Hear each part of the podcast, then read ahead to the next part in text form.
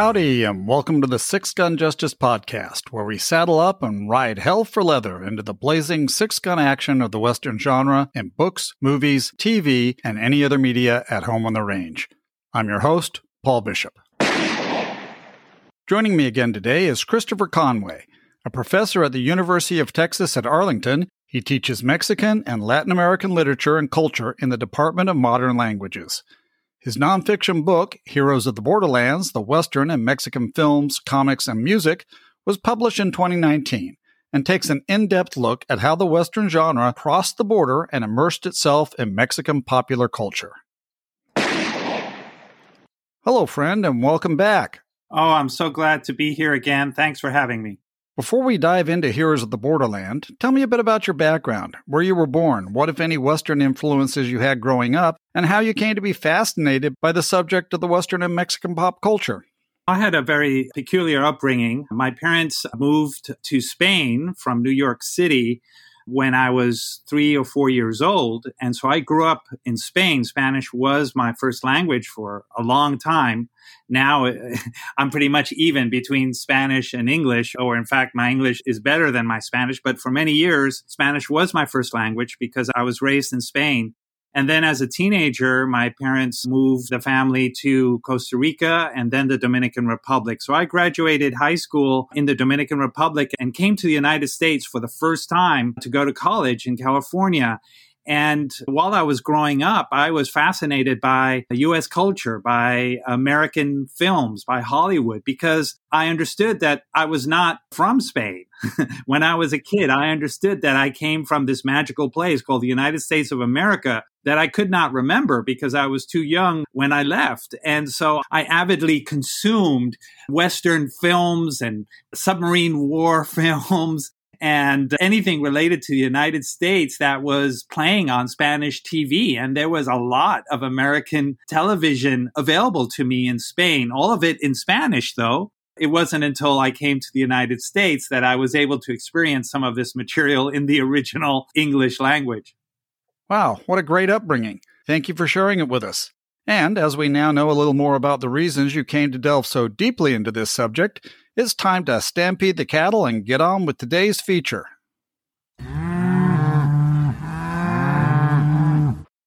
Early in Heroes of the Borderlands, you discuss the roots of the Mexican Western in films through the hypothetical absolutes of placing pastiche Westerns on one end of the spectrum and pure Mexican Westerns on the other, with all of the more interesting cinematic expressions happening in between. Can you tell me first how you define these parameters? I would argue that there's no such thing as a pure American Western or a pure Mexican Western. I would say that all Westerns are somehow mixed or impure or eclectic.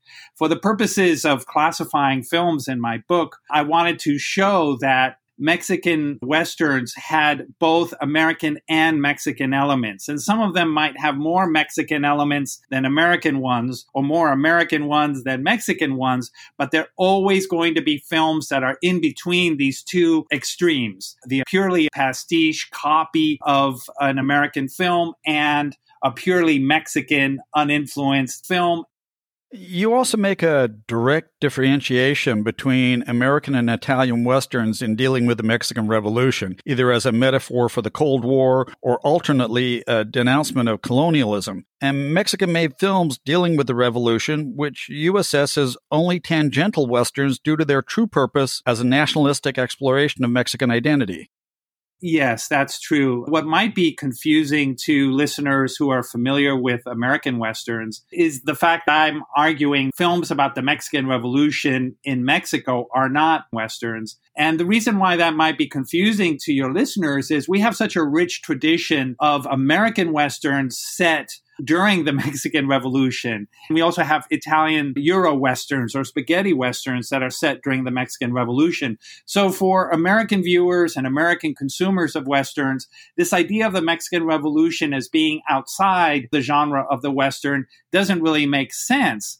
But within the context of Mexican film history and Mexican culture, there is the genre of the Mexican Revolution film, and it is completely different from spaghetti films set during the Revolution or or American Westerns that intersect with the Mexican Revolution. And these Mexican films about the revolution are very meditative and reflective about the meaning of social change, the process of transforming society, and the more adventurous films that are purely bubblegum entertainments. These films, even though they have a lot of gun battles, their visual iconography and their thematic vocabulary is so standardized and so specific to Mexican conversations that when I wrote my book, I very intentionally set those films apart and said, we cannot talk about these as Westerns. When there is such a large corpus of films that are clearly inspired by Westerns and are clearly following the visual motifs and thematic motifs of Westerns as we understand them within the Hollywood context.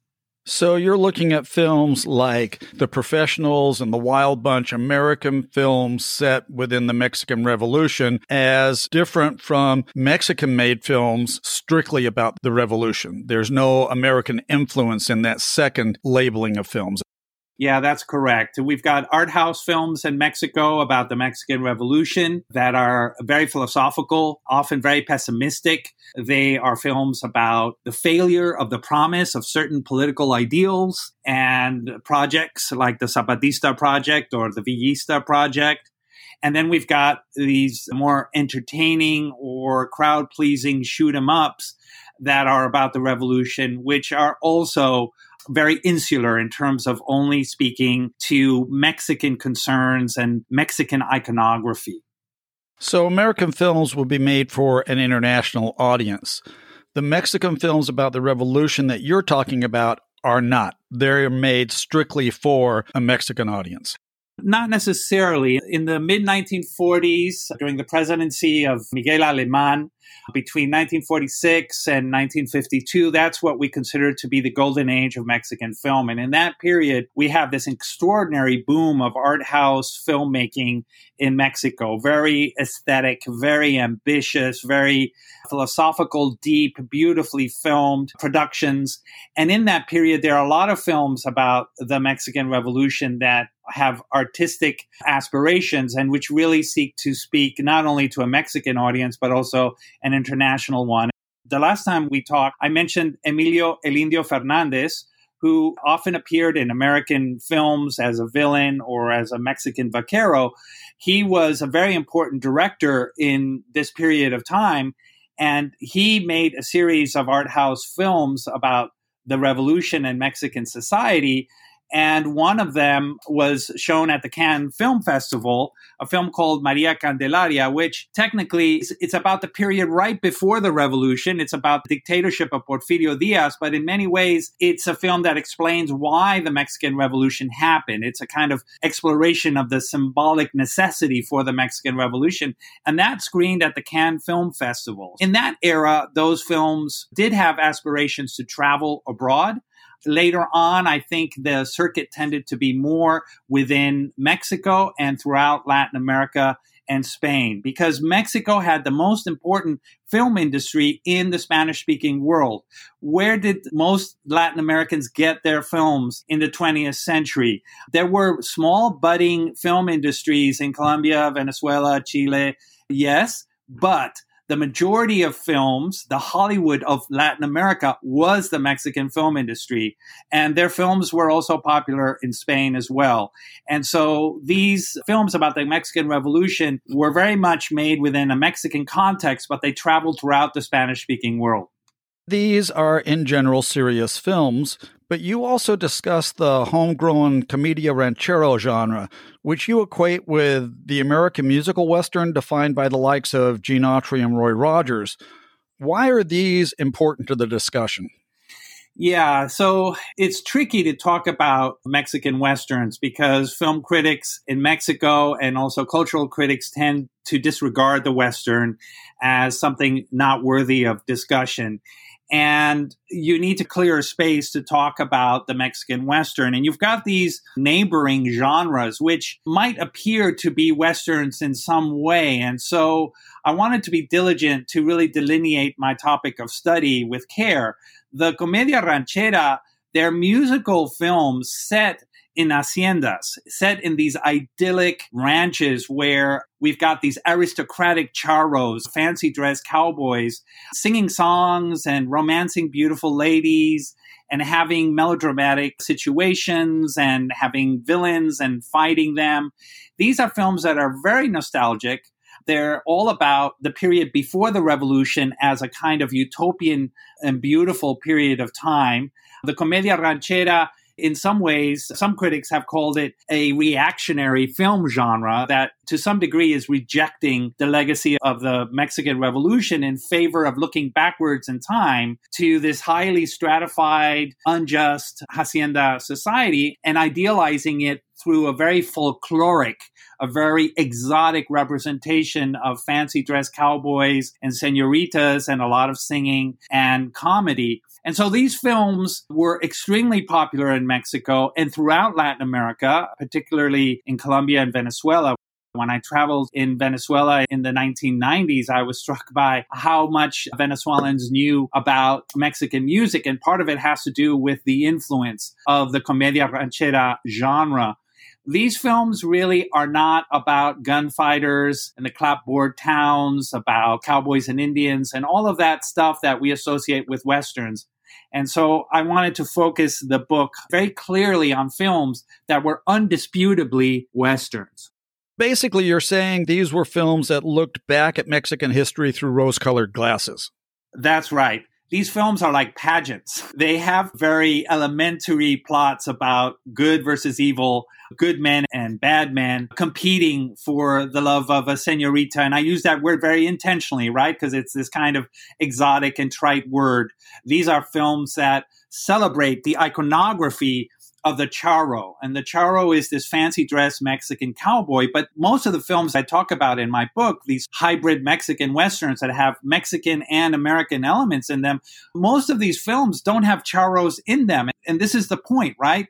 Mexicans are making films and they're dressing their characters, their protagonists, in ways that mark them as American cowboy heroes. They're speaking in Spanish, but they're walking around in a world that looks like the Hollywood Western set. And in fact, the most important comic book in terms of the Western in Mexico is a series of comics in which Mexican characters never appear. How is it possible that the most important Mexican comic book of the last quarter of the twentieth century is a Western called El Libro Vaquero, a cowboy book?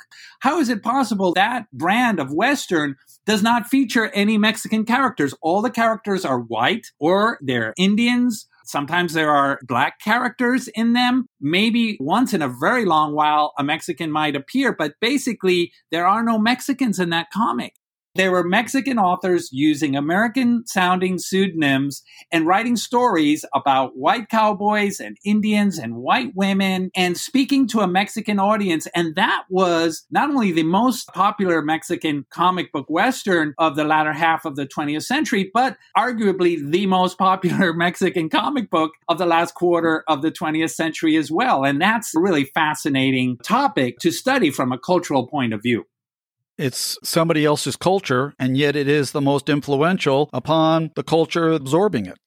Exactly. The question I think is most interesting is, what is Mexican about this comic? Should we just say, oh, it's just a copy of American Westerns, case closed, there's nothing to say? That's been the attitude of many critics in the past who have disdained to talk about this comic. And Bruce Campbell, a scholar of Mexican comic books, who wrote a book called Viva la Historieta. It's a book in English, but the main title is called Viva la Historieta. Historieta is the Spanish word for comic. He poses a really interesting interpretation of El Libro Vaquero. He says, even though racially and ethnically these characters are presented as Anglo-American or Native American and Black, the storylines and the themes speak directly to Mexican topics and Mexican cultural themes. And that is something that I build on in my book. So, for example, All of these stories in this comic book, El Libro Vaquero, are stories about crossing into a new land, trying to find a new home. And so Bruce Campbell has argued these are stories about immigration, about moving from one community into another community, of trying to find a home in a hostile and foreign land. Now, we understand that this is a very common motif in Westerns in general, right? The whole pioneer story, the journey story, et cetera. But in the context of Mexico, these comics, Bruce Campbell argues, are presenting a reflection and a meditation on the experience of Mexicans migrating across the border into the United States. So these are very complicated, somewhat theoretical arguments Campbell and I develop in our respective books, but this is what's Mexican about this particular comic. It may not seem Mexican, but these are storylines that speak very directly to Mexicans. In fact, one of the publishers of El Libro Vaquero, it had several different publishers between the nineteen seventies and up into the two thousands. They did a study of who their readers were, and they discovered the number one comic among Mexican immigrants in the United States was El Libro Vaquero. So it is true, this comic, which is about traveling, which is about trying to find a new home, which is about trying to negotiate issues of ethnic diversity, right? How to coexist with Indians, coexist with the military, coexist with different kinds of people in the American West, that all of this really did resonate with people who were emigrating. In fact, the Mexican government in two thousand five produced a comic book to help Mexican migrants who were crossing the border keep safe. And they sold that comic in packages wrapped with El Libro Vaquero. The Mexican government is saying to itself, how do we communicate with people who are trying to cross the border into the United States in two thousand five? Oh, we know what we're going to do. We're going to take our comic book manual in terms of how to protect yourself, how to not starve in the desert, how to be careful around the coyotes, how to seek for help if you get arrested. Let's package that with El Libro Vaquero. That's the comic that everyone's reading. That's the comic that's in the back pocket of the migrant. So in reality, this is a deeply Mexican comic, even though on the surface, it doesn't appear to have anything to do with the Mexican culture. Absolutely. And that's what's fun about doing this kind of research, right? It's not just an issue of cataloging and classifying, but also an issue of trying to get to the bottom of what's going on here. Why is this comic resonating so much with a Mexican audience? Because it shouldn't resonate. And this is where critics like Bruce Campbell and myself and others are trying to understand comics in a deeper way. Comics are not just entertainment. They also are a symptom of what's important in a particular culture. It's a manifestation of what's important in a cultural conversation in a particular moment in time. And so So we look at comics in different periods and we can learn things about the historical and cultural context of that moment. Getting to the actual essence of the Mexican Western, do you see it beginning with the folk traditions of the mixing of the Mexican corridos and then being influenced by the style, sets, and costumes of the American Western as Mexican media absorbed those images and influences and then repackaged them for popular consumption? That's an excellent question. And thank you for reading me so closely and thinking about it in a way that's so deep, Paul. I do propose that we have in the nineteenth century and early twentieth century a bandido tradition in Mexican folk music, the so-called corrido. In English, we translate that as ballad. The corrido is a genre that, if we look at it from a genealogical point of view, it originates in medieval Europe, in Spain in particular, in the sixteenth and seventeenth centuries. The conquistadores who came to the New World in the sixteenth century, they brought with them not only their horses, their weapons, and their foods and books, but they also brought their song traditions, their Spanish poetry. And these songs, which originally in Spain were called romances, these ballads over centuries evolved in Mexico and Central America and became the genre of music that we call the corrido, the contemporary Mexican corrido. Nowadays, we talk about narco corridos, which are related to these bandido corridos from the nineteenth century. And in these corridos, we've got a tradition of gunfighters and bandidos. We even have a corrido from the mid-nineteenth century, the corrido of the five hundred steers, the corrido de Quiansis, which is about a cattle drive to Kansas that some Mexicans made in the eighteen fifties or eighteen sixties. And this is a very well-known corrido, a very well-known classic corrido. And that is a corrido that we could somehow fit in with Western iconography. We've got corridos like the Ballad of Gregorio Cortez. As many of your listeners know from the film with Edward James Olmos, was a Mexicano here in Texas who shot the sheriff and was hunted down by hundreds of Texas Rangers, captured, put in jail, but then eventually pardoned and liberated, and he became a folk hero. So the corrido of Gregorio Cortés from the turn of the twentieth century, from nineteen oh one, is a corrido that has a lot of the elements of a Western. It has sheriffs, it has guns, it has chases. And I argue in the book that there is this story tradition in Mexico about gunfighters and about bandidos. And when the iconography of the American Western enters Mexico, we have this coming together of foreign iconography with local iconography. And these iconographies are not dissimilar to each other, so they blend together very well. And it wasn't just the American Westerns that were having an influence on Mexican filmmakers. Italian-made Westerns also got in on the act, creating what you describe as spaghetti con chile.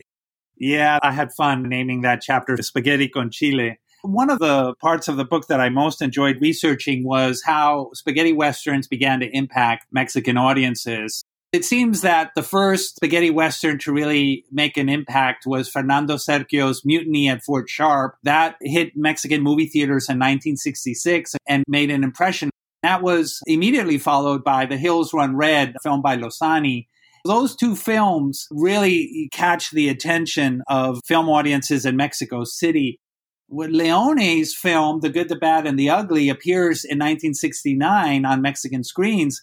It played for nine weeks in Mexico City, which doesn't seem like a lot, but I compared it with how long other films were playing that year in nineteen sixty-nine, and I couldn't really find too many examples of any film that played for nine or ten weeks.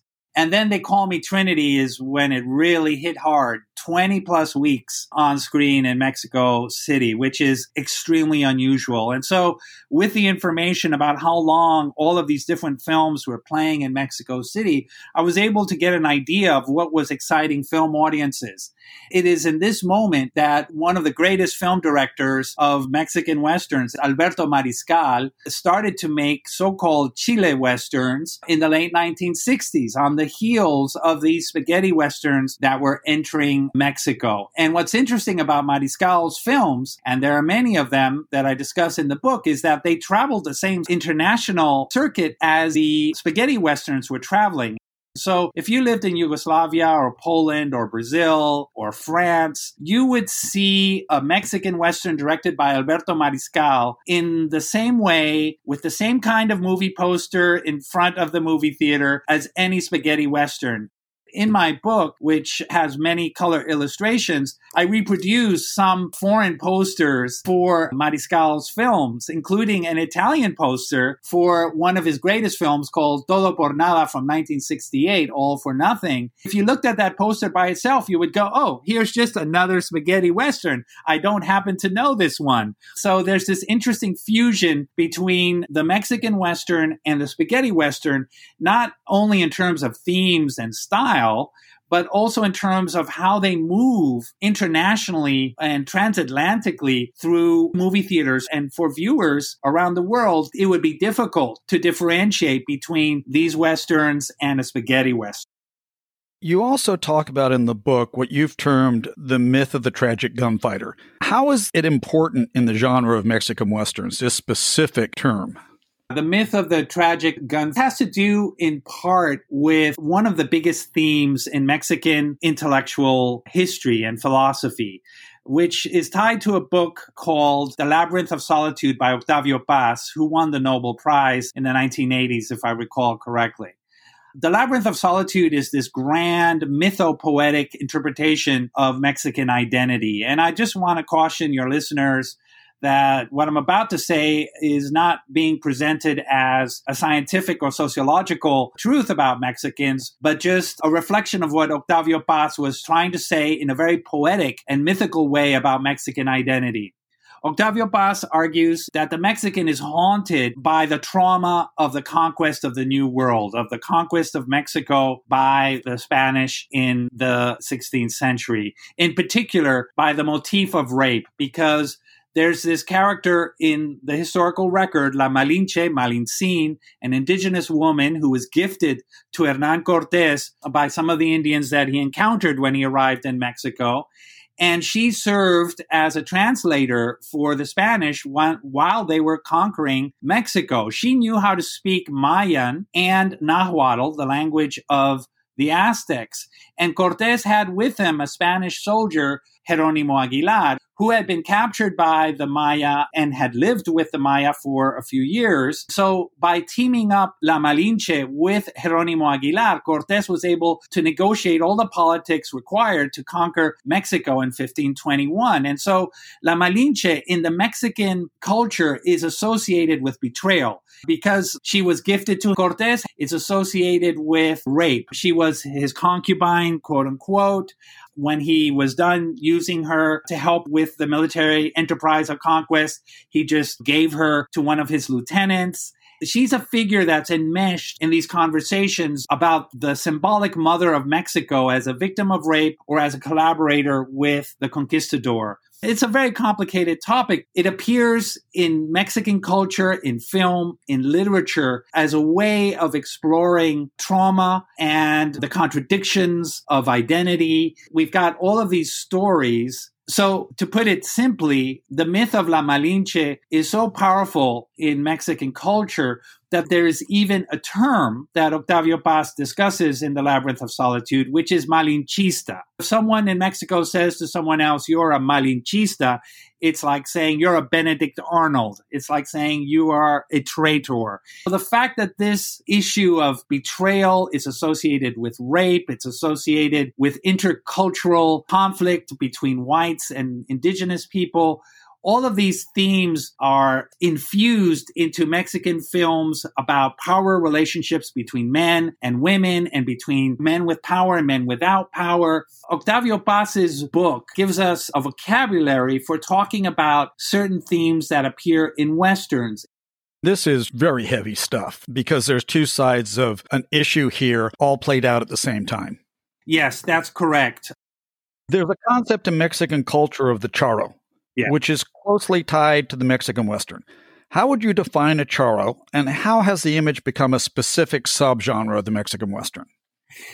So the charro is a fancy dress cowboy. He is not a working cowboy. He's not the vaquero who's working on the ranch in an everyday context. He's more a figure of pageantry. He's a figure associated with displays of masculinity and rodeos. He is a figure that was appropriated by the Mexican Revolution, by the cultural establishment that came out of the Mexican Revolution as a symbol of Mexico, which is why the huge sombrero, the mustache, the fancy dress that we associate with the mariachis, all of that becomes something that is promoted by the Mexican government as a symbol of Mexico, as a way of celebrating national identity. And so I argue in my book that most Mexican Westerns are not really in dialogue with charro iconography, with the exception of one series from the nineteen forties called El Charro Negro. My argument is that this is such a Mexican flavor, such an icon that is so exclusively Mexican that it really is its own thing. It's separate. And the Mexican Western, of which there are so many examples, are films and comics that are modeled on Hollywood or American-type Westerns, short-brimmed hats and vests, maybe a, a leather bracelet, and things like that that we associate with the dress of American cowboys. And aside from the charro-influenced films, you also break down Mexican Westerns into a whole number of other subgenres, each with its own flavor. Let's talk a little bit about Calavera Westerns, or Skull Westerns to translate the term, which place the charro image into a mix with supernatural or Day of the Dead iconography. Yes, that's correct. There are so many cheap or serialized type Mexican Westerns in the nineteen fifties. And in terms of genre mixing happening as well, where you will mix horror iconography with Western iconography. And these Calavera Westerns are either comics or films that use horror motifs to enhance the adventure story of the Western. We have many different types. We've got Zorro-type adventures that have supernatural elements. And one of the main series from the nineteen fifties starring an actor called Luis Aguilar is called El Látigo Negro, the Black Whip. We also have several comics, one in particular that I study called El Solitario, the solitary one, which uses iconography associated with skulls to link up the storylines and the themes to the cult of Santa Muerte. And I know you're aware of this, and maybe some of your listeners are as well. Santa Muerte is this cult around the figure of death that has become really important in Mexico in the late twentieth century, and in particular the twenty-first century. A lot of the drug cartel figures and people involved in certain kinds of crime in Mexico have also gravitated towards that kind of religious cult. I argue El Solitario from the twenty-first century is a comic that is in dialogue with the cult of Santa Muerte and using some of those messages and themes of the cult of Santa Muerte to communicate with its readership. The Calavera Western, to me, seems to equate with the weird Western genre of American Westerns, the Jonah Hex, the many other zombie Westerns and those types of things. But El Solitario seems to carry a massive weight of emotion on its pages that are tied to Mexican politics, anti-Americanism, I don't know, economic disasters, narco-culture, sexual violence, and oppression. Just to scratch the surface, that's a lot to ask of a comic book. It's such a fascinating and opaque thing to try to study and to try to understand. I think you're so right when you talk about the weird Western. That is a great comparison, but it's true that El Solitario is its own thing. And what's curious about El Solitario as well is it is very emphatic about telegraphing to its readers its love of American Westerns. So on the back covers, they will have famous paintings by Remington, or they will have in the last few pages of the comic a little essay about John Ford, or Or they will have maybe an anecdote, a true history of what happened to the Lakota at a particular point in time. The makers of El Solitario, apart from doing all this pulpy and rather disturbing stuff with the cult of Santa Muerte, which is so Mexican, they're also saying to their readers, we want you to learn about John Ford. Here's a great Gregory Peck Western, right? And that is a very good example of how Mexican Westerns toggle between Anglo-American or Hollywood-type themes and myths and exclusively Mexican obsessions, right? Such as narco-violence, the cult of Santa Muerte, and other cultural issues like mestizaje and the racial dynamics between Indians and whites in Mexico, or mestizos, which is very different than what we see in the United States. That are specifically Mexican. Correct. Yeah, specifically Mexican. Chris, there's the clanging of the chuck wagon triangle telling me it's time to wrap up this episode with some shootouts and shoutouts. But before we go, can you give us what films do you think best display the ethos of the Mexican Westerns? What films would you recommend to somebody who wants to start exploring the realm of the Mexican Western? I would recommend that your listeners go to YouTube and look for a film called Tunco Maclovio. And I'm going to spell it out really quickly. That's T as in Thomas, U N C O, first word, Tunco. And then Maclovio, M A E L O, V as in Victor, I O. And that film is available in its entirety on YouTube. And I think your listeners will find it very interesting. You can also watch some of the Charro Negro films on YouTube. And finally, I would also like to recommend the films of Antonio Aguilar, who was an extremely popular movie star in the nineteen fifties through the nineteen eighties, really. Thanks, Chris. I really appreciate you being with me today. Now, I know I've bothered you for two episodes here, but I've asked you also back for a third episode of the six gun Justice podcast. There we'll talk about the Westerns comics on a global scale, and I'm really looking forward to that too. So thanks for being here. Thank you for having me. I really appreciate it. Thanks to our six gun Justice Patreon subscribers for their one-time or monthly support. If you are so inclined, you can help cover the cost of the podcast by using the button at the top of our website, six gun justice dot com. Prior six gun Justice podcast episodes continue to be available on all major podcast streaming platforms. Until we meet again, be kind to each other, be kind to yourself, and may all your trails be happy. Adios for now. I'm out of here. Let's ride.